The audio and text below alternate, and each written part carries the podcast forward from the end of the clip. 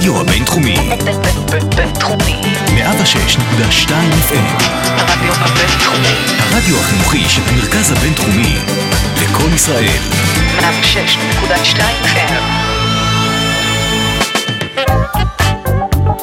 מאחורי כל צחוק.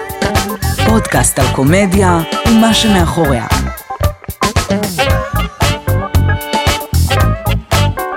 ברוכים הבאים למאחורי כל צחוק, איזה כיף שאתם איתנו. אני אלדד שטרית, וכמו כל שבוע, אנחנו כאן ברדיו הבינתחומי בהרצליה. והיום מתארח אצלי לא אחר מאשר עידן ניידיץ, חברי הטוב. Uh, אתם בטח מכירים אותו מהסרטונים שלו ברשת, מהסטנדאפ שלו. Uh, עידן עושה מלא סרטונים עם הבן שלו עומר. בטח ראיתם, נדבר גם על זה, הרבה מאוד אולי.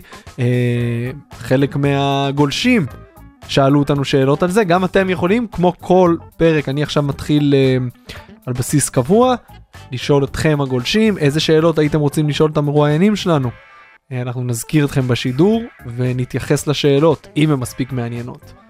אה, וואו, האמת שהסיפור האישי שלי עם עידן הוא סיפור אה, ששווה שווה לספר לכם. אני, יש סיכוי טוב שאני היום מופיע, שאני היום סטנדאפיסט בזכות עידן ניידיץ. אה, החלום שלי תמיד היה לעשות סטנדאפ, ולקח לי זמן, הרבה מאוד זמן להגשים אותו. וכשעליתי להופיע ב Camel Comedy Club, בבמה הפתוחה, אה, היה כל כך רע בפעם הראשונה שאמרתי אוקיי אולי זה לא טוב אני אחזור שבוע הבא ונראה וחזרתי שבוע אחרי זה והיה עוד יותר גרוע. אה, אז חשבתי לעצמי שאולי אני ב... לא בתחום הנכון ואמרתי טוב אני כזה אחשוב על זה ובינתיים הזמן עבר ולא עליתי שוב להופיע. וחודש בערך אחרי זה עידן אה, התקשר אליי הכרתי אותו מהטוויטר קצת מהפייסבוק והוא אמר לי שהוא מקים ערב של אנשים שהם יוצרי רשת ויש להם חלום להופיע וכל אחד עושה רבע שעה והוא שאל אותי אם אני בקטע. Uh, אני לא זוכר אם היססתי או לא אבל אמרתי כן וככה התחיל בעצם כל הסיפור של קוראים רשתות שהיינו שישה חבר'ה שהגיעו מהרשת והופיעו ולא היינו טובים בכלל בסטנדאפ אבל היו שם ניצנים אצל חלקנו. אה, חלק מאיתנו עדיין מופיעים כמו עידן ואמיר מויאל אם אתם מכירים דודי רוזנטל חלק כבר לא אבל זהו אז אז אני חייב לעידן הרבה מאוד. אה, ואני הולך לדבר איתו גם על קורעים רשתות וגם על הערב השני שהוא יזם תעשה לי לייב אה, שבו יוצרי רשת עלו לבמה לא רק סטנדאפיסטים הרבה סטנדאפיסטים התחילו שם אבל לא רק סטנדאפיסטים וזהו אנחנו נשמע עכשיו קטע סטנדאפ של עידן ניידיץ, ומיד אחרי זה אנחנו נצלול לשיחה איתו. אז תהנו, תודה שאתם איתנו, אה, תכתבו לי מה דעתכם על התוכנית, וקבלו את עידן ניידיץ. אני אבא לשני רעשים. יש לי רעש בת שש ורעש בן שלוש בבית. האירוניה בלהביא ילדים לעולם זה שאתה בבת אחת יוצר חיים ומאבד אותם. אני יכול סתם ללכת בבית וכל כמה דקות לצעוק באופן אקראי לא ובשניים מתוך שלושה מקרים זה תופס יש קטע שאתה כועס על ילד אחד אז הילד השני פתאום נהיה טוב בהגזמה אתם מכירים את זה? כעסתי השבוע על הגדולה שהיא מתארגנת לאט לבית ספר אז הקטן בא אליי כזה לוחש אני ילד טוב שילמתי את הארנונה גם הכל טוב הכל בסדר אתם רוצים לדבר ליד הילדים בלי שהם יבינו, אז מדברים אנגלית. הבעיה עם אשתי שאת המילה הכי חשובה היא לא מתרגמת. בא אליי שבוע כזה, you can't say you give them סוכריות and then you don't. הגדולה שלי בת שש התחילה לדבר בגיל שנתיים, מאז לא חדלה. לפני איזה כמה שבועות אנחנו נוסעים לירושלים, היא מתיישבת במושב האחורי ומתחילה. יום הולדת, חגיגה נחמדת, מה נעים ומה נחמד שכל בן וכל בת לא נולדו ביום אחד, רק ביום הולדת, רק ביום הולדת. ואני כזה לאשתי, איזה מאמי, אה? יום הולדת, חגיגה נחמדת, מה נעים ומה נחמד שכל בן וכל בת לא נולדו ביום אחד, רק ביום הולדת, רק ביום הולדת. יום הולדת. עד לטרון הנבלה אכלה לנו את הראש, ואין לאף אחד יום הולדת, והאווירה לא נחמדת. מה המצב עידן? מה קורה? טוב, איזה כיף שבאת. הכי כיף להיות פה, בואנה, אני מרגיש כמו ב- ב- בעבודה של גדולים. אה, כן, אבל ראית מה, כמה סטודנטים יש בחוץ? אני את רוב הפרקים הקלטתי בתקופה הזאת, אמרתי, אה, רגוע פה. אין הרבה אנשים בבינתחומי. עד שהבנתי שזה תקופת מבחנים, עכשיו מפוצץ. לא, תקשיב, לכולם פה יש חיוך על הפנים. כולם, לא ראיתי פה סטודנטים שבוזים. אבל לכולם יש מבט כזה של, מה אכפת לי, אבא שילם. העיקר הסנדוויצ'ים עולים חמישה שקלים, זה, אתה יודע איך זה משמח אותי? אני בא קונה סנדוויצ'ים לכל השבוע, אחי. חמישה שקלים. מסובסד. אני אקח לי גם, למה לא אמרת להביא צידנית? בחזור. אוקיי. מה, מה אתה מספר? כיף, כיף להיות פה. תשמע, אני עוד מעט ארבעה חודשים אה, חוגג עצמאות. זהו, האמת, בוא, בוא נתחיל מהסוף, האמת, אה, אם יורשה.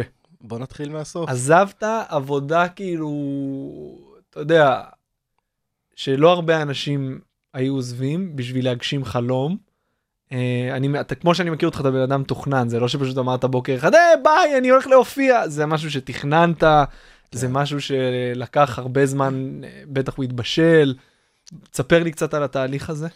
חשבתי הרבה זמן, מן הסתם. באמת, זה היה ככה יום וחצי של חשיבה מאומצת. לא, האמת היא שאני מתבשל עם זה, והתבשלתי עם זה כבר הרבה מאוד זמן. אבל ממש לקבל החלטה לעזוב, קיבלתי אותה בתחילת, אה, בערך במרץ 2018. הייתי ארבעה ימים בבית כי נפצעתי בתאונת אה, דרכים. באמת? איך פתאום זה מקבל טוויסט? איזה כאילו, תאונת דרכים? טוויסט עצוב. תן לי להגיד תאונת דרכים למרות שזה אופניים.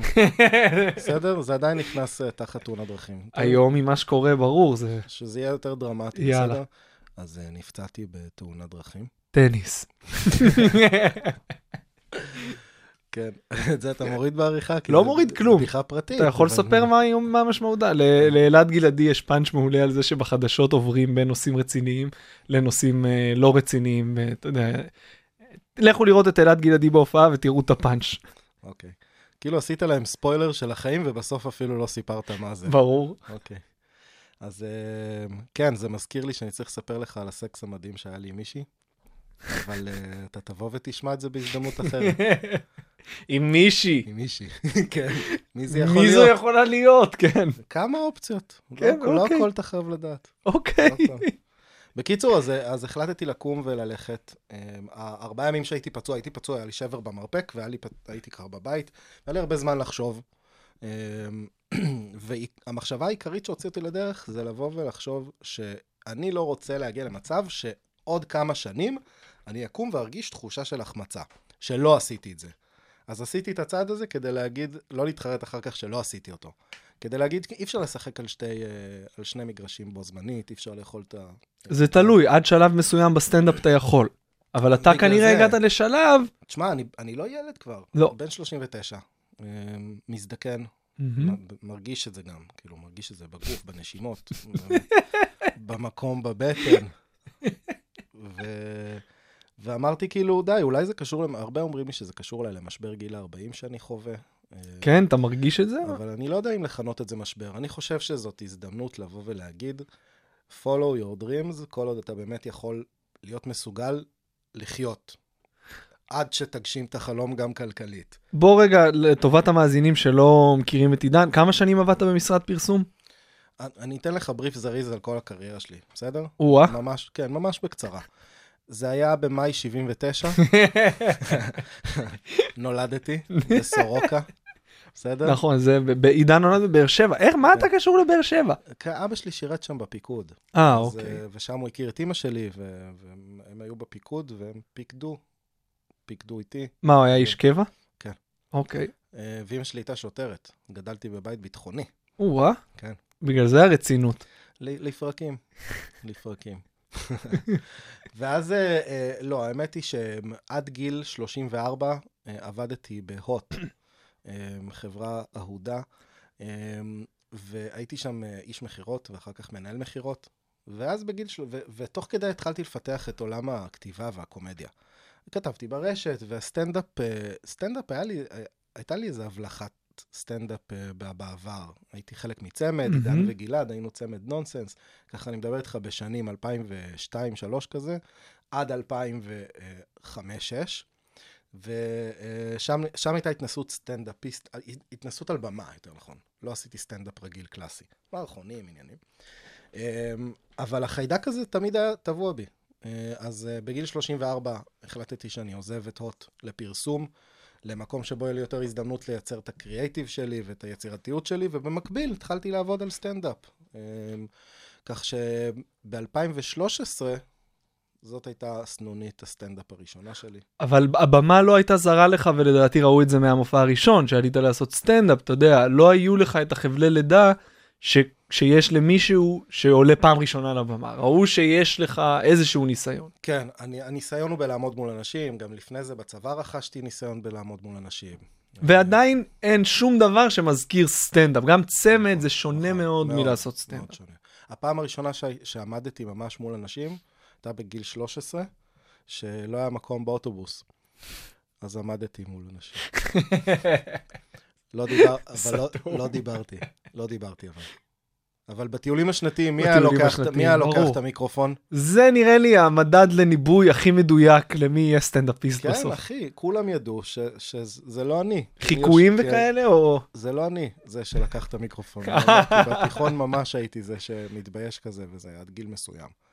הפריצה הקומית שלי, אני חושב, הביטחון העצמי שקיבלתי הייתה ב... היה בצבא. חד משמעית, בצבא. חד משמעית. שם פיקדתי על, על מחזורים גדולים של קורסים, 70, לפעמים 120 איש. עמדתי מולם. והקושי הכי קשה היה שאני ממש מת להצחיק אותם עכשיו, כי אני יודע שיש לי עכשיו יציאה להגיד שכולם ימותו מצחוק, אבל הייתי המפקד שלהם, אז לא הייתי יכול להצחיק. אז מדי פעם, אתה יודע, ממש ככה בקטנה. אז 2013, ז- שם התחלת את קוראים רשתות, נכון. נכון? וכשהתחלת את קוראים רשתות, מה, מה הנחה אותך? רצית, אמרת, זו ההזדמנות שלי אה, לעשות צעדים ראשונים לעבר מופע, יש לי פה הזדמנות לקבץ כמה אנשים ולעשות משהו מגניב, כי אז לא היו הרבה ליינים, גם סטנדאפ פקטורי לא היה. היה אה, Camel Comedy Club, היה איזה ליין בבלומבר, לא היו, לא היו אפשרויות כמו היום. נכון. אז זה היה המרתון הראשון בעצם, ש... ש... אני חושב שאפילו לא הבנתי מה זאת זירת הסטנדאפ בארץ, ופשוט הלכנו על עיוור בגלל, בגלל הרעב לעמוד ולהצחיק אנשים בלייב. ראינו שאנחנו טובים בלהצחיק ברשת, נורא רציתי להמיר את זה להצחקה על במה, לבד אני לא יכול, כי אין לי מספיק מהמם. לא חומר ולא גאץ כדי לעשות את זה. ואז אה, נולד הרעיון של לקבץ חבורה של אנשים ש, שיש להם חלום משותף.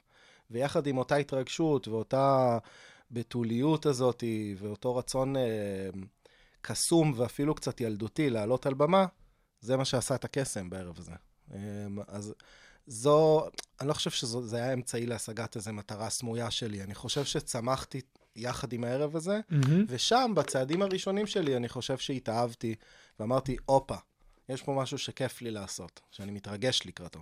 כן, עכשיו, דיברתי איתך על זה הרבה, אתה יודע, באופן לא רשמי, אבל המהירות שבה אתה הגעת ממצב שאתה מנחה, מנ- גם מנחה את תעשה לי לייב, שזה ערב אחר שתכף נגיע אליו, וגם אה, מופיע בקוראים רשתות, המעבר שאתה עשית משם למופע יחיד, הוא היה כל כך, אין לזה, לדעתי, אין לזה תקדים. עכשיו, זה קרה מאוד מאוד מהר. אה, ואגב, וקוראים רשתות ותעשה לי לייב, לא היה משהו שזה זה היה משהו שקרה פעם בחודש, כן, נכון? אז כן. הניסיון, הזמן במה שצברת היה, אתה יודע, יחסית לא- קטן. כן, אז ותוך כמה זמן הגעת למצב שיש לך מופע יחיד שעכשיו אתה מוכר ו, אה, ורץ איתו בכל הארץ? ההופעה הראשונה שלי הייתה ביוני 2016. זה אומר שבערך שלוש וחצי שנים מהרגע שהתחלתי לעמוד על במה, היה לי מופע יחיד. שבשלוש וחצי שנים האלה אין, תקן אותי אם אני טועה, אין במות פתוחות, יש קצת במות ממש פתוחות. קצת. פעם בשבועיים בממוצע, או פעם בשלושה שבועות, אמ, עמדתי על במה, לא יותר מזה. אמ, שאני יודע שזה, אני מבין היום ש, שזה בהחלט מהיר, ו, ואולי אני גם מבין, תוך כדי תנועה, שאין מה לעשות. שאם, ש, ש, שעדיף לעשות את זה ולצאת לדרך ולקפוץ למים העמוקים, מאשר ל, ל, ל, להידשדש. אתה יודע מה זה ההידשדשות הכי גרועה שהייתה לי בחיים? נו, אני לא יודע, אני מקווה שהיא לא תשמע את זה, אבל הייתי, הייתי ארבע שנים עם מישהי, שידעתי מהרגע הראשון שאנחנו לא נתחתן או משהו, כאילו, אבל נתתי לה זמן.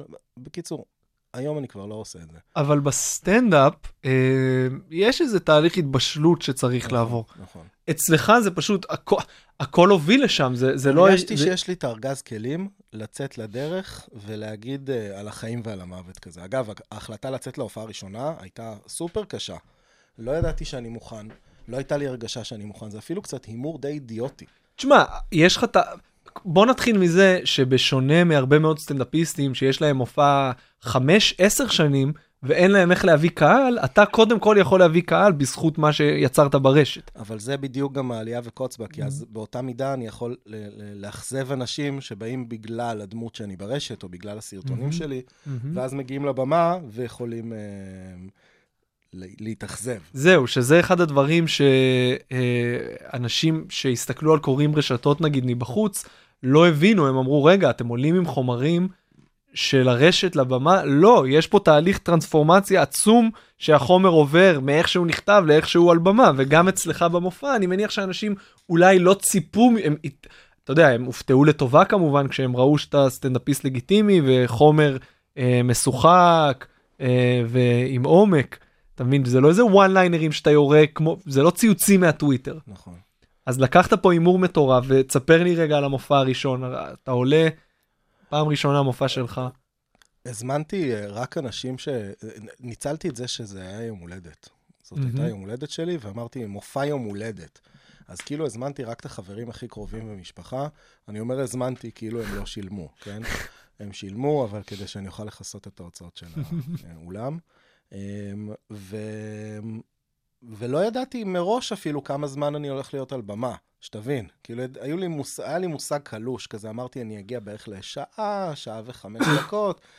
לא יודע, נזרום. נזרום זאת מילת המפתח, אגב, אני תמיד זורם. אמ, ו... וזאת הייתה הופעה סופר מרגשת, כי... כי א', נוכחתי לדעת שאני, אה, שיש לי חומר, שיש לי מספיק חומר כרגע לצאת איתו לדרך, אמ, שיש לי את הביצים לעמוד שעה ורבע, בסוף זה היה שעה ורבע. אמ, נכון לאותו זמן, זאת הייתה הופעה, אה, אה, זאת, זאת הייתה תקופה שהייתי כאילו, וואו, וואו, איזה תותח אתה. היום, אני מסתכל על ההופעה הראשונה הזאתי, תקשיב, זה, זה, זה כמו לראות תמונות שלך כשאתה ילד קטן שהלבישו אותך. אני חושב, אני חושב שזה בלתי נמנע בכל שלב שאתה נמצא בו. אני מסכים, אבל לראות את כמות הזיעה שהייתה לי על הפנים, ואת הגמגומים, ואת המילים המיותרות, אה, ואפילו את התנועות. נגיד כל הזמן היו מעירים לי, עידן, אתה כל הזמן מרים את המשקפיים, הם מחליקים לך על הפנים, ואתה מרים אותם עם תנועת אצבע, וזה הפך להיות איזו תנועה מזהה שלך. זה, בדיוק, זה, זה, זהו, אני ביום, אה, ביום חמישי הופענו בחיפה ושם, ושמתי לב לזה, לא דיברנו על זה כי הייתי מסטול מהתחת, אבל uh, זה משהו שאתה מודע אליו, אני מניח. אני כאילו. מודע, זה ירד דרך אגב, או שאני ממשיך לעשות לא, זה החמיר. זה החמיר, באמת? אני עושה את זה הרבה? אני לא שמתי לב לתדירות בפעמים הקודמות, המופע הזה ספציפית, הסתכלתי על, על אמרתי, אוקיי, יש פה, ראיתי את זה. אני חייב או להחליף משקפיים או להחליף אף. אני כאילו, יש מצב ש... יש ניתוח כאילו כזה, אתה יודע, אני מייצר מדרגה כזאת. כן, זה נקרא אה, הסרת משקפיים בלייזר.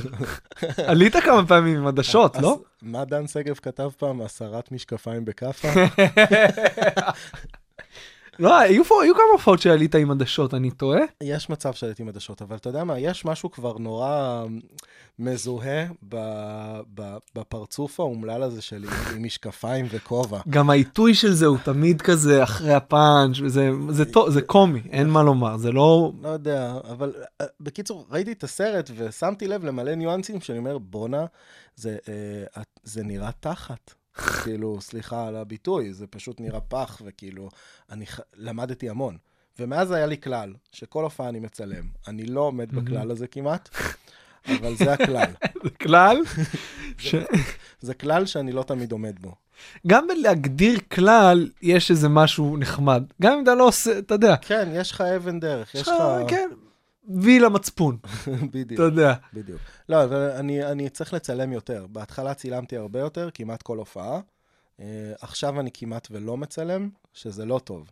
כי עכשיו אני מרגיש שאני כל כולי מקדיש את עצמי לזה.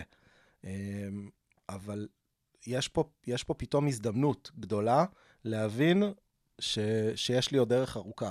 עכשיו, את הדרך הזאת אני עושה יחד עם הקהל. אני לא חושב שהיום מישהו שמגיע מרגיש אה, שהוא אה, היה חלק משפע ניסיונות. לא, ממש לא. המופע הוא מופע טוב, הוא, הוא, הוא מהודק נכון לשלב שאני נמצא בו היום בחיים. אה, אבל המופע שלך כרגע זה לא שהוא, הוא לא רק טוב ביחס לכמות הזמן שאתה השקעת, הוא טוב אובייקטיבית. זאת אומרת, אם עכשיו יהיה, יהיו חמ, אה, מישהו יראה חמישה מופעים מלאים, של אחד שלך, אחד של מישהו שמופיע 10 שנים, אחד שמופיע 15 שנים, אני לא חושב שהוא יוכל לבוא ולהגיד, הוא זה שמופיע הכי פחות זמן. אני רואה אצלך, ואמרתי לך את זה כמה פעמים גם, כשאתה מנסה משהו חדש, הוא עובד מהר. עקומת הלמידה אצלך היא כמעט לא קיימת. כן. אה, זה משהו שהוא נדיר. אני חושב שזה... כן, אני יודע, אני קצת נדיר. אה, אלה שעפים על עצמם כזה. יש לי תחושה טובה לגבי uh, הצלחה או אי-הצלחה של, uh, של חומרים. לא יודע להסביר את זה. אני יודע לבוא ולהגיד, יצחקו, לא יצחקו. אני טוב בלהגיד את זה לאחרים, לעצמי לפעמים פחות. לפעמים אני מרגיש שזה הולך להיות הפצצה, אבל נדיר הפעמים שבאמת התרסקתי. אף פעם לא הייתה לי איזו התרסקות כואבת שאני יכול לבוא ולהגיד, כאילו, אני יורד ואני רוצה לירות לעצמי כדור בראש ולא לעלות על במה. בחיים זה לא קרה לי. עכשיו, אני חושב שזה אולי באמת... אה, תבוא לעוד במות פתוחות. לא, אה, גם, ב, גם בבמות פתוחות, אה, אה, היו לי פאנצ'ים של, של צרצרים, כאילו, לא היו, הר, לא היו הרבה צרצרים, אבל אני איכשהו יודע לצאת מזה ולהמשיך הלאה בלי לתת לזה יותר מדי תשומת לב. כאילו, אבל אני חושב שהניסיון ברשת גרם לי להבין מה יצחיק אנשים ומה לא. וזה עוזר לי קצת כשאני בא לסטנדאפ. כאילו, ואני... בואנה זה טוב, זה מצחיק, זה יעבוד. ועדיין, סטנדאפ, אתה קצת מלבסס, אתה קצת אומר מילה אחת שהיא מיותרת, אז זה יכול לקום וליפול על זה. נכון. אה, וזה שזה לא קורה לך הרבה, זה, זה יפה. אני חושב שזה אה, ניסיון בכתיבה, אה, שהיא כתיבה קומית. אנחנו שנינו באים מהטוויטר, אנחנו יודעים כמה הטוויטר אימן אותנו לכתוב מדויק, לוותר על מילים, לקצץ בשומנים ובבשר, ולהגיע רק לסינטה, כן. לפילה המ- המעוקצב והטעים, וזה זה למעשה אח- אחד מהדברים הנכונים שצריך לעשות בכתיבה.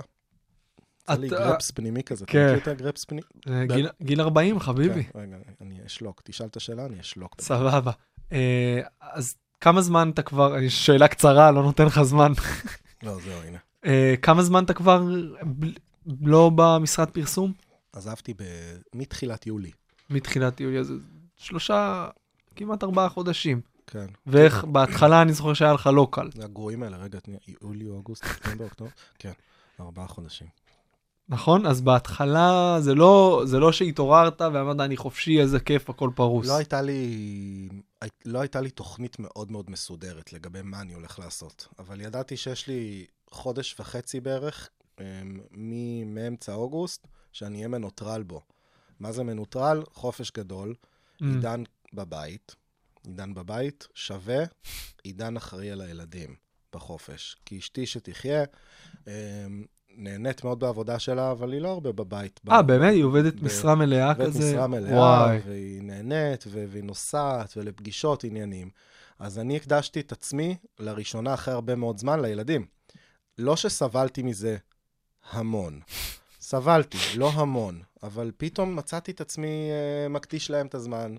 והנה, היה לנו קיץ משוגע ביחד, ו- ו- וחגים. חיכיתי מאוד לרגע ש- שנחזור לשגרה, כדי שאני אוכל להתחיל לעבוד. כן. לא עבדתי כמעט. ב- בחודשיים הראשונים כמעט ולא עבדתי. אבל כשהתחלת את הדרך הזאת החדשה של להיות רק סטנדאפיסט ויוצר תוכן, כן. אה, היו איזה שהם חבלי לידה, זה משהו ש... כן, אני, אני כאילו, אני אגיד לך מה, בעיקר מה, המשבר שעברתי, ועברתי איזה סוג של משבר בבית, זה לרדת ב, באופן פתאומי, אה, וממהירות של 300 קמ"ש שהייתי בה לפני, למהירות של 0 קמ"ש. כי בעבודה במשרד פרסום זו עבודה מאוד מאוד אינטנסיבית ו- ושוחקת, והרבה מאוד שעות, ומיילים, וטלפונים, ואתה זמין עד מאוחר, ו- ו- ו- ויש לך מלא דברים על הראש כל הזמן. ופתאום אני קם בבוקר, ו- ו- ו- ואני כאילו, אין לי לו"ז, אין לי מיילים, אין לקוחות, אין עובדים, אין מנהלים. מכיר את אלה שסתם מושכים מילים כאלה? אין קירות, אין משרד, אין ציוד משרדי. גם פתאום חושפים את המצב בבית, אין כן. אינטרנט, אין... אין מה לאכול במקרר. אמ, אז, אז פתאום הייתה לי מ-300 קמ"ש ל-0 קמ"ש, ואני קצת חטפתי כאפה של מה עושים עכשיו, ו- ולקח לי זמן להתרגל. אז uh, קצת uh, פתאום התחילו חרדות כאלה של, uh, של כאילו, מה, איזה מפגר אתה, כאילו...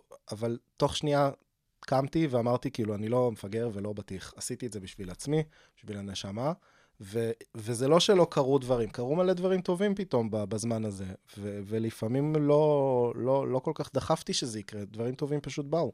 פתאום הפינה עם אורלי וגיא. זה הגיע לי וכמו מתנה, והתנפלתי על זה.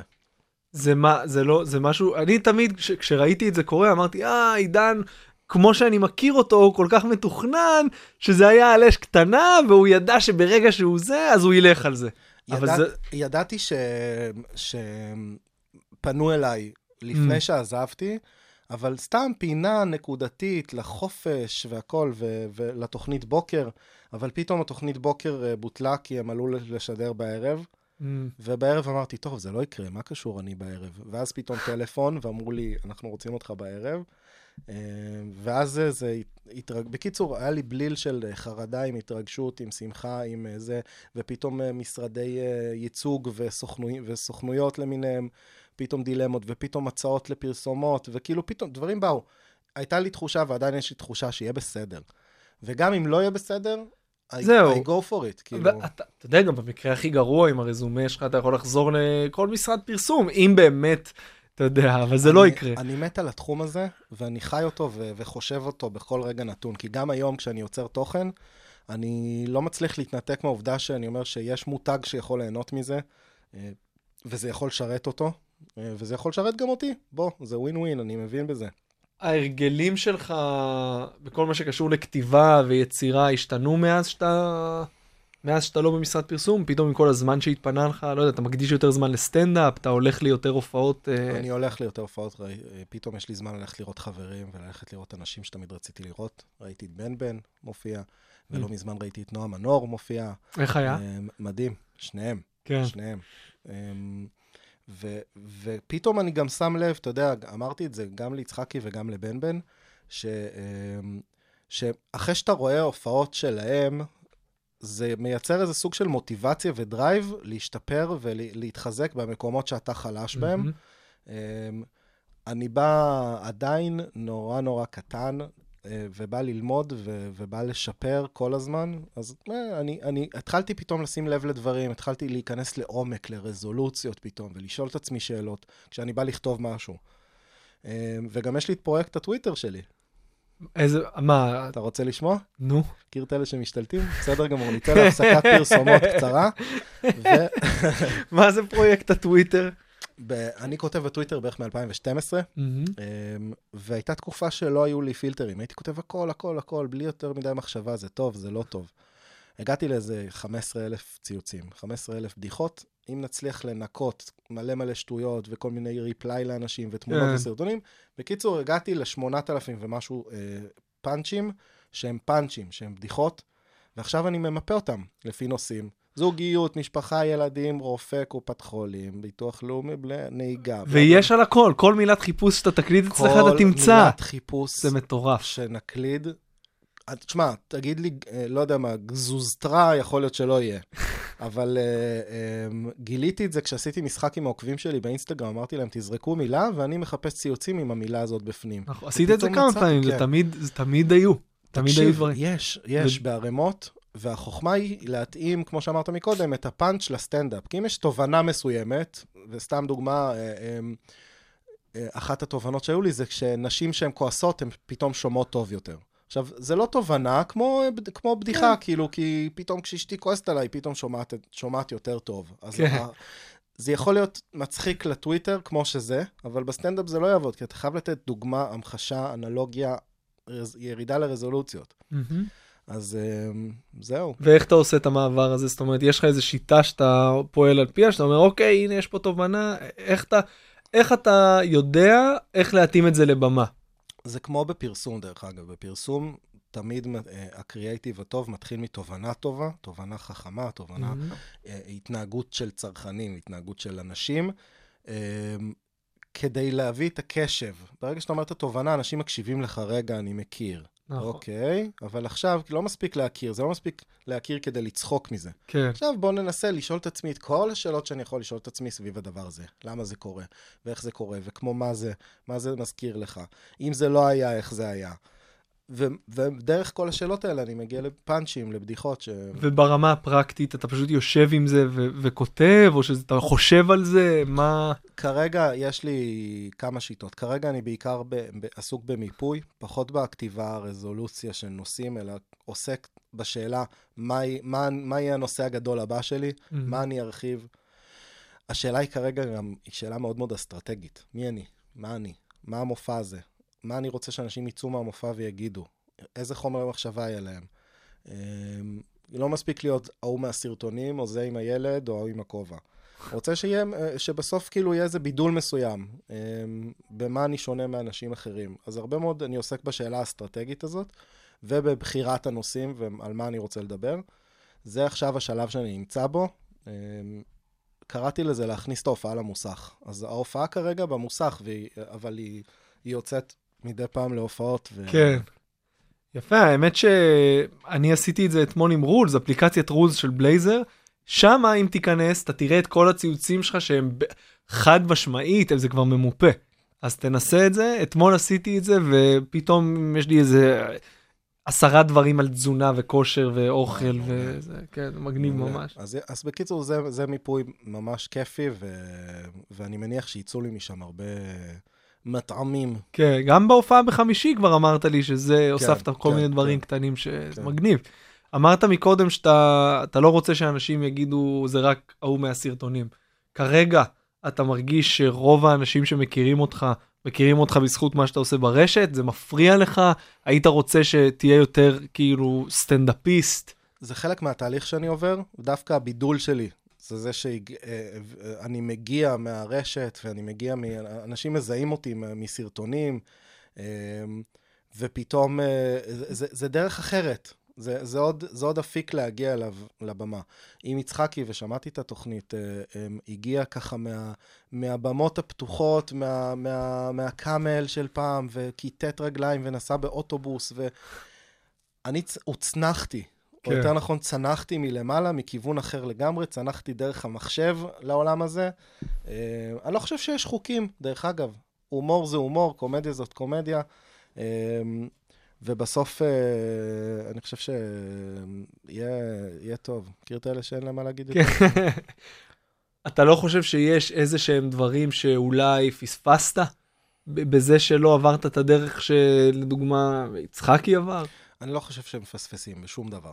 אה, אני חושב שהדרך שאני עשיתי, שבה, אגב, כל הדרך, אני לא מתחרט על, על רגע אחד, כאילו, התשע שנים האלה שעבדתי בהוט, אה, הקנו לי כלים ניהוליים ש... אה, וכלי חשיבה, וכלים איך לעבוד עם אנשים ואיך לנתח אנשים, ש... שהיום בדיעבד כסטנדאפיסט, מאוד מאוד עוזר לי. אני טוב בלפענח אנשים. תוך שנייה אני קורא מה, מה מטריד אותם, מה מוזר להם, מה מצחיק אותם, איזה מצב רוח הם. אמ, ועם זה הגעתי לפרסום, והפרסום גם, הוצנחתי לפרסום. לא באתי, באתי בלי ניסיון, בלי כלום, אמ, ו- ואחרי שנה נתנו לי להיות איש אסטרטגיה של אה, חברות גדולות, של מותגים גדולים. אני? איך? על סמך מה? אבל בסוף אתה אוסף ארגז כלים, ומשם אתה לוקח את היכולות הניהוליות, ומשם אתה לוקח את היכולות האסטרטגיות, ואנשים שהיו לאורך הדרך ופתחו לך דלת- דלתות, או נתנו לך את העצות הנכונות. בקיצור, אז הגעתי לסטנדאפ עם ארגז כלים, ויכולת לעמוד על במה, ויכולת להגיש, ליהנות מזה. אמ, בסוף הרשת משרתת אותי, אני מאזין אותה בחזרה. יש לי קהל עוקבים אמ, די גדול, שאני, שאני נהנה לפנק אותם כל פעם מחדש עם... אה, תשמע, בוא, אי אפשר להתעלם אה, מכל מה שאתה עושה עם עומר, הבן שלך. מהמם. אני מניח שאתה מקבל גם ביקורת על זה. כן. איך אתה מתמודד עם זה ומה הביקורות הכי נפוצות שאתה שומע? הביקורת הכי נפוצה שאני שומע זה, אבא, למה רק עומר? כי, כי גם רוני רוצה. Um, היא לא פחות מוכשרת, um, אבל גם אני אבא שנורא דוגל בשוויון. Uh, היא קצת יותר סאחית כרגע, כי הוא, אתה יודע, קטן, עם הדיבור היותר מתוק והכל. אבל אני מאזן את זה, אני uh, מנצל, אה, אני משתמש uh, בשניהם. אני חושב שחלק מהבידול שלי זה, זה ההוא עם הילדים. כן. היותי אב, אי אפשר לנתק את זה, זה, הדבר הכי משמעותי כרגע בחיים שלי. אה, אז הרבה קומדיה נעה סביבם. אה, גם הוא יגדל בסוף, והמתיקות הזאת שלו גם תחלוף. גם עכשיו, אתה יודע, פעם הייתי מצלם אותו ומעלה לרשת בלי, בלי הפסקה, היום התדירות ירדה משמעותית. היום זה ממש סרטון אחת לתקופה ארוכה, ולא שאתה כל ממש פעם... צריך למכור. כשאני צריך לייקים, כן. כשאני צריך לייקים. לא, היום העליתי לדוגמה סרטון איתו, זה רעיון שהיה כתוב על תסריט כבר כמה חודשים. עד שאתה מגיע לטיימינג הנכון, וזה... זה, אני חושב שזה עוד אמצעי שלי להביע את הקומדיה, ואם אני פותח לא דלתות על הדרך, ומקבל באמצעותו הצעות לפרסומות יחד איתו, לקמפיינים יחד איתו, מבחינתי זו הזדמנות. שאגב, זה קרה, עם זה גופים קרה? גדולים, אה, כן. אני לא יודע אם מותר לך לדבר על זה, או... סגרנו כמה, עשינו מהלך גדול אה, עם מותג גדול, אבל, אה, וכל הזמן יש הצעות. אה, אני מאוד מאוד נזהר בקטע הזה, מה נכון, מה לא נכון, דברים שהם באמת יקדמו ערכים שאנחנו מאמינים בהם, אה, ולא סתם עכשיו אה, מעדן חלב כי, כי זה, אלא כן. אם זה באמת באג'נדה שלי, לא סתם לשרוף, לא סתם להתמסחר ולא סתם אה, אה, לעשות אה, מהלכים שאחר כך אני אתחרט אליהם. תשמע, קודם כל זה יפה שיש לך את הפריבילגיה לברור. אני, יודע. כן, זה לא עניין של פריבילגיה, זה עניין של החלטה. אני לא, לא, לא אעשה דברים ש... אני מאוד מאוד זהיר, מאוד מאוד זהיר. כמו שאני עושה את הדרך הזאת שלי, בסוף, עקב בצד אגודל, ולאט לאט אני לא ממהר לשום מקום. אה, גם הדאגה הכלכלית, כי היא קיימת, היא שם, אבל, אה, אבל אני שוב מאוד מחושב, אני לא מתפזר, אני לא נוסע לחו"ל פעמיים שלוש בשנה, ולא קונה מתנות יקרות, והלואי ויטון היום זה היה ממש הבלחה, הבלחה חד פעמית. אני פה בנספרסו, קונה אלפיים קפסולות, התקשרתי אליך ביום שישי. אני פה בנספרסו, אני קונה את נספרסו, אני אדבר איתך. אמ, אז בקיצור, אמ, מה, מה אמרנו? זהו, אז אני, מה הביקורות אה, הכי... הביקורת. אני אגיד לך מה, בתחילת הדרך שפרצנו עם הסרטון של...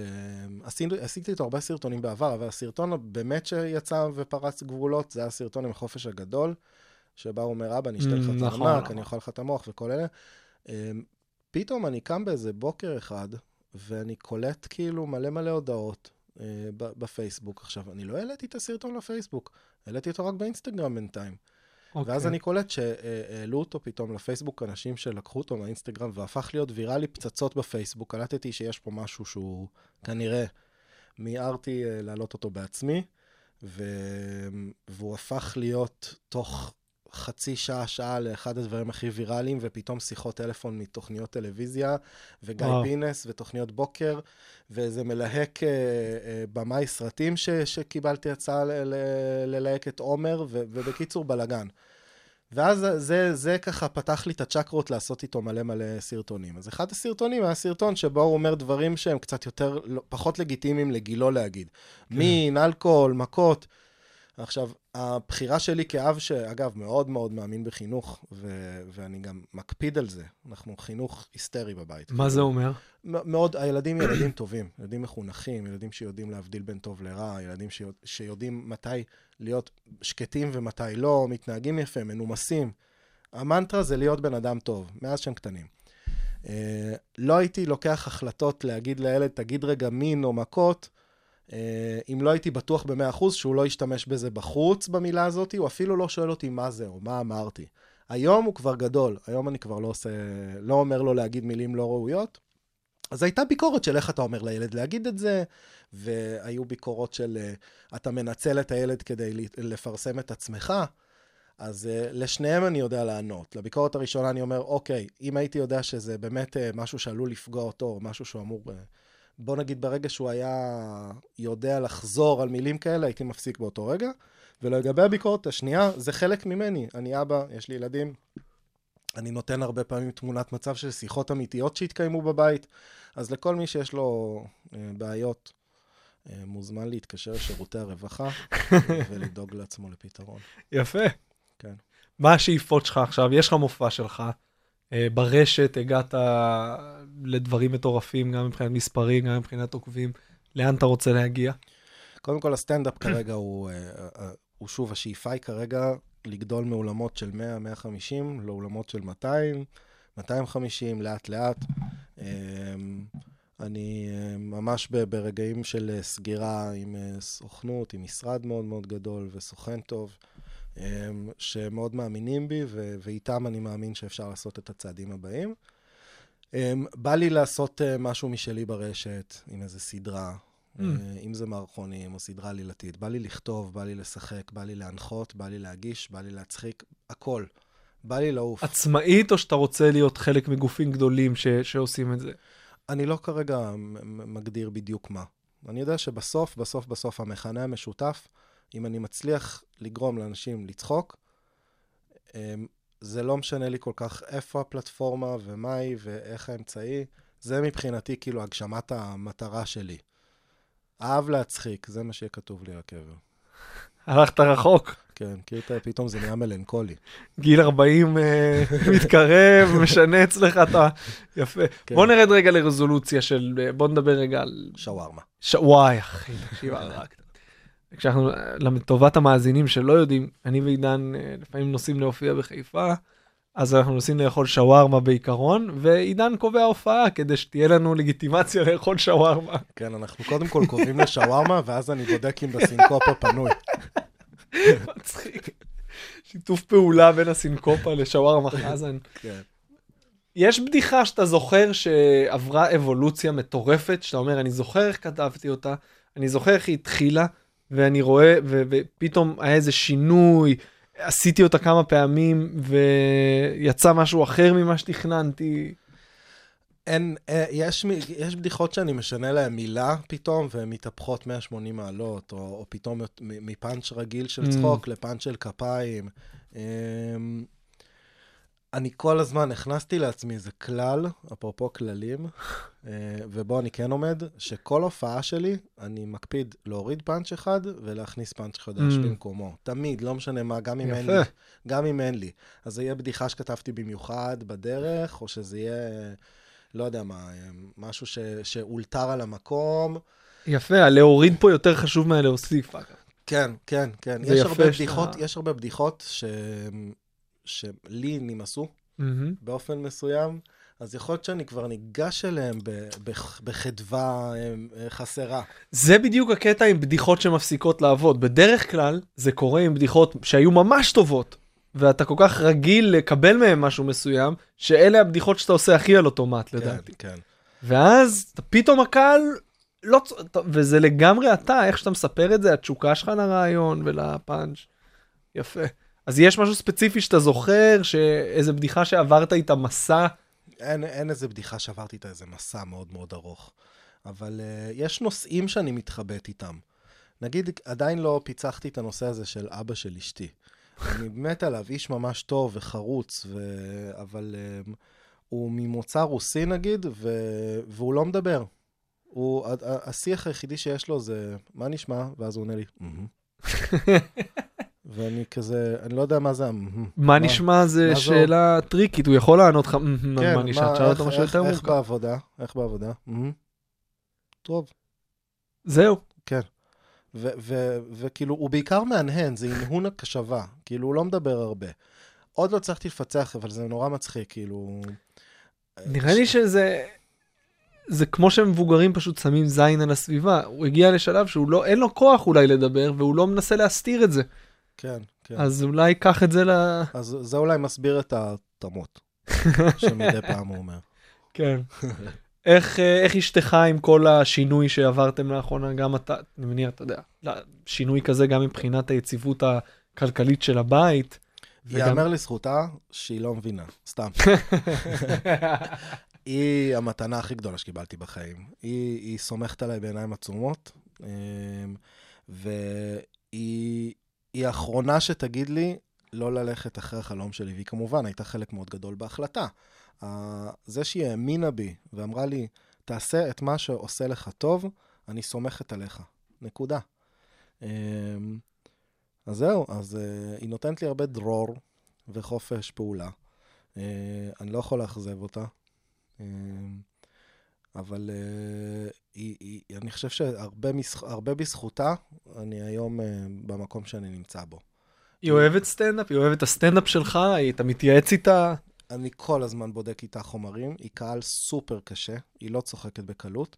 היא לא צוחקת בקלות מסטנדאפ, היא צוחקת בקלות מהשטויות היומיומיות שלנו. כן. אם הייתי יכול להביא את השטויות היומיומיות שלי איתה לבמה, זה היה כישלון מוחלט, כן? אבל היא ממש צוחקת מזה. היא ממש צוחקת. אמ, אני בודק עליה הכל, אני עושה איתה חזרות לפני כל מופע, עליה, לראות שאני זוכר בעל פה והכל אה, זוכר את הקצב של ההופעה, את, ה- את, ה- את הסדר של הדברים שאני לפחות תכנן לעשות. יש לה. כוח לזה, או שהיא... תמיד היא אומרת לי כן.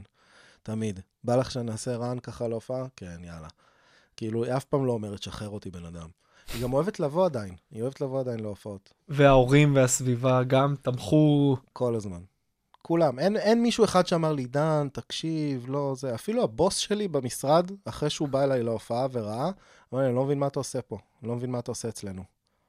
לך, לך, פרוס כנפיים ולך. אז הלו"ז שלך היום, איך הוא נראה? איך נראה יום ממוצע עכשיו אחרי שאתה בלי עבודה מסודרת? אני משתדל לקום כל בוקר, לפזר את הילדים, לעזור לאשתי, אה, ככה היא הולכת, אה, היא מארגנת אותם, מכינה להם סנדוויצ'ים, אני לוקח אותם אה, לגן ולבית ספר, ואז אני חוזר הביתה בשמונה בבוקר, ופה מתחילה הדילמה. כי בעיקרון יום עבודה במשרד לא מתחיל לפני תשע, אז אני אומר, כאילו, הגעתי למשרד מוקדם, שעה קודם. לא נשים ראש? ברור. אז, אז אני הולך, אני אומר, כאילו, אני אשים שעון לתשע, אם אין לי פגישה כמובן, בסדר? אני שם שעון לתשע, ואז אני באמת מתעורר בתשע, אבל אז אני עושה את הטעות ואומר, עוד חצי שעה. זהו, כי אין לך יעד מוגדר. זה- כשיש לך את העוד חצי שעה הזה, ואתה עשית את זה תוך כדי שינה, אה, התוצאה תמיד, oh my god, 11. אז זה קרה לי כמה פעמים ב- ב- בשבועות האחרונים. Uh, אני מנסה להימנע מזה עכשיו, ולכן אני קובע לעצמי פגישות בבוקר. פגישות בבקרים זה מעולה. היית אומר לי, היינו מקליטים בבוקר. יאללה, יאללה. היום כן, היום, היום אי אפשר היה, אבל... מכיר את אלה שנכנסים לפרטים? כן. היום היה לי קולונוסקופיה. משתפים בהגזמה כזה.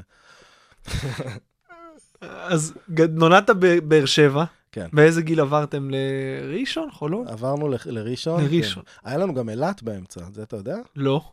נולדתי בבאר שבע בערך בגיל ארבע. אבא שלי עבר לתפקיד ב- ליד אילת, אז עברנו לאילת, שם היינו שנתיים. גן חובה הייתי שם, טרום חובה וחובה. ואז חזרנו לבאר שבע לכיתות א'-ב', ועברנו לראשון ב-88, שם התחלתי ג', ו- ואז אה, רשל"צי עד, עד גיל 27. מגיל 27, חולון. בית מצחיק, כאילו ההורים שלך מצחיקים. הם לא מצחיקים, אבל יש uh, תמיד uh, פתיחות להומור. אגב, ההומור והלאהוב להצחיק הגיע מסבא שלי. וואלה. סבא שלי, אימא של אה, אבא של אימא, היה שחקן תיאטרון, um, ואיש שמאוד מאוד אהב קומדיה. ואני זוכר שבתור ילד הייתי, כשהייתי ישן שם, גרו בקריית גת. אז היה להם בחדר, ספרייה כזה, בחדר, והיו בו עשרות ספרי בדיחות. אתה זוכר את דידי מנוסי, כן, בדיחמין כן, כן. לשבת וכל מיני. כאלה. נוסטלגיה. כן, אבל ממש. תקשיב, בתור ילד, בתור ילד, אני אשכרה זוכר שהייתי יושב שעות עם הספרים האלה. שעות, ופשוט קורא בדיחות. קורא בדיחות, וגם רוב הבדיחות נכנסו לי לזיכרון. אז פשוט זכרתי עשרות, מאות, אלפי בדיחות בראש כל הזמן. מה שאהבתי זה שאם קראתי משהו שממש ממש הצחיק אותי, מיד רצתי לסלון לספר ממ. לסבתא וסבא, והצחוק שלהם נתן לי drive ללכת לחפש מהר עוד בדיחה טובה כדי לחזור ולספר להם. ופה הבנתי שלהצחיק אנשים עושה לי טוב. זהו, בדיחה מין. בדיחה מין. אחרי וואי. שהם אה, נפטרו, אה, אני ממש ביקשתי את הספרים האלה לעצמי. יש לך אותם עד היום. אה, הם אצלי, בבית. אה, האמת שנכון, אני זוכר שהייתי אצלך ממש מזמן וראיתי אותם. הם אצלי בחדר בבית. עבודה. כן, כן, כן, כן. חדר וואלה. עבודה, כאילו נעשתה שם עבודה אי פעם. אבל... אה, עכשיו אין לך ברירה, עכשיו אתה עובד מהבית. בוא נעבור לשאלות של גולשים, אה, לקראת סיום, סבבה? כן. יש לנו כמה שאלות. אה, דורון אילת שואל, האם הילדים שלך מסכים, מסכימים להשתתף בכל סרטון שאתה מצלם, והאם היו כאלה שהם סירבו? אני לא שואל אותם. אבא חרא. אני, אה, האמת היא ששוב, אני ממנן את ההשתתפות של הילדים בסרטונים כדי לא לעשות אותם ילדים של סרטונים. כי בסוף, אתה יודע, בסוף זה אני רוצה את הסרטון הזה. זה, לא- אף פעם הם לא באו, אבא, בוא סרטון. בוא נעשה סרטון, יש לי רעיון לסרטון. זה תמיד אני אומר להם, בואו נעשה. אני אגלה פה סוד קטן, שלפעמים אני קצת משחד אותם. לפעמים אני אומר כאילו, יש לי הפתעה, ואז כאילו, כן, יש לך הפתעה? כן, בוא נצלם את הסרטון מהר, ואז אני אתן לכם. אתה אפילו לא אומר להם מה ההפתעה לפני הסרטון? נכון, נכון, סוכריית טופי. כן. גרגר אורז. עם הזמן בטח הרף של מה שאתה צריך להביא להם עולה. לא, דווקא לא, באמת שלא. הם ילדים מקסימים, הם אוהבים את זה, והם גם ממש טובים בזה, דרך אגב. הם, אה, אם אני אומר להם מה להגיד או איך להגיד את זה, אה, אנחנו לא עושים הרבה טייקים. אין הרבה טייקים? לא, לא, הם ממש וואלה. טובים. ממש טובים, שניהם. חוזרים גם אחרי הבעות פנים וגם אחרי הטונציה. וואי, יפה. אה, אתה גם את הטונציה מכתיב להם? אני אומר להם איך כל- להגיד את אה, זה. יפה. כן. ואיך, בטח המורים, הילדים האחרים במסגרות שלהם, היחס... במסגרות שלהם הם עדיין בגיל שהם לא כל כך אה, נחשפים. Mm, אבל אה, נגיד רוני בבית ספר, אז ילדים בכיתות ו', שכבר רואים יוטיוב ואינסטגרם וזה, ורואים אותה, ושאלתי אותה פעם אם, אה, אם ניגשים אליה, ואומרים לה שמזהים אותה מהסרטונים, ומאורלי וגיא וכולי. והיא אמרה שיש הרבה ילדים בכיתות ה' וו' שמסתכלים עליה ומתלחששים. אה, וואו. כן. זה... אז אני מקווה ש... טוב, בוא נקווה שהפסיכולוג לא יעלה כזה הרבה. הכסף מהקמפיינים, כסף מהקמפיין. זה אני שם אותו בצד. יפה מאוד. לימודים, מחושב אמרנו. כן. לימודים אוקיי. ובעיות נפשיות. ליאן לייבו שואלת, האם ציפית שהסרטונים יהפכו לוויראליים? ההגדרה של ויראליות היא נורא נורא קשה. אה, אין דרך להמר מה יהפוך להיות ויראלי, אבל אה, ברגע, שנ... ברגע שאנחנו נוגעים בנושא שהוא באמת משותף לנחלת הכלל, והנה החופש הגדול לדוגמה, נגע ב... ב... ב... בעצב חשוף של ההורים, שהילדים בסוף, אה, אין מה לעשות, הם השליט הבלתי מעורער של החופש. אז אה, לא, לא ציפיתי שזה יהיה עד כדי כך, אבל אה, הופתעתי לטובה. כן. למה אתה צוחק? לא, האמת שבגלל השאלה הבאה, מה? דבר אליי. מה הילדים שלך עושים שמוציא אותך מדעתך? השואל הוא שלשול. זה השם שלו. זה היוזר שלו? זה היוזר שלשול. אה, אז שלשול, בגדול. האמת היא שלא, אבל אה, רעש. רעש, וואי. הם רעשנים. תשמע, הם, הם... אפילו דיבור שוטף יומיומי, הכל בצעקות, הם גם תמיד רצים, והכל. צ... בצעקות בבית, כאילו, בקטע... איך היית נשאר שפוי אחרי יום שלם במשרד פרסום כשאתה חוזר הביתה לזה? אני, בגלל זה השתדלתי לחזור אחרי שהם, מה זה השתדלתי? הלוז, הלוז הכריח אותי לפעמים לחזור רוב הפעמים בשבע וחצי צפונה, וששמונה הם כבר במיטות ישנים. Mm. אז הרבה פעמים הייתי מגיע בשמונה וחצי הביתה, תשע, לפעמים... ומירה לא שנאה. אותך? לא, לא, אבל היום היא מחזירה לי. היום היא מחזירה לי כשאני בבית. שירה סליים שואלת איזה ילד אתה אוהב יותר. זה מה זה לא שאלה פיירית, אבל לתומר. סתם. כפרה על רוני, נשמה הילדה שלי. את שניהם אני אוהב באותה, באותה מידה, מן הסתם. אה, ליאון אה, שואל איך זה להיות סטנדאפיסט מצליח בארץ של סנובים. וואי, ליאון, ליאון, אני מניח עם טעון. ליאון נשמע טעון. לא חושב שזו ארץ של סנובים, בוא. האמת היא שבקהילה. שלנו, של הסטנדאפיסטים, אמ, אני חושב שאין בן אדם ש, שלא מפרגן, לא, לא נתקלתי באנשים שלא מפרגנים. אגב, גם אחד לשני. אולי יש תככים טיפה וזה, אבל אני לא שם. יש אזורים יותר אפלים, גם הפרגונים הם... הרוב אבל כן, אני חושב שקהילת יש הסטנדאפ... קהילה אה, של מטור- סטנדאפיסטים, ו- ואגב, זה המקום גם להגיד שנגיד, אני לא מכיר כל כך את ה Camel ואת ההרכב האנושי של האנשים שבאים להופיע שם קבוע, אבל ב Standup Factory, שהוא מקום שהוא בית, אה, מילה טובה לארז, שהוא בנה שם מקום שנתן מיד תחושה של בית. ויצר תמהיל של אנשים שאתה תמיד יכול בכל ערב נתון. פעם רבתי עם אשתי ו- ופשוט הלכתי לפקטורי, כי ידעתי שיהיה לי, שיהיה לי מי לשבת להעביר שם ערב. מצחיק שאתה אומר את זה, אני תמיד מדמיין כזה, אתה יודע, מצב של משבר זוגי, שאני כזה לוקח שק שינה והולך לישון. בפקטורי. באחד המועדונים. לא לא אכפת לי איפה. כן, מי שיהיה אני פתוח, די בטוח שזה קרה בעבר למישהו.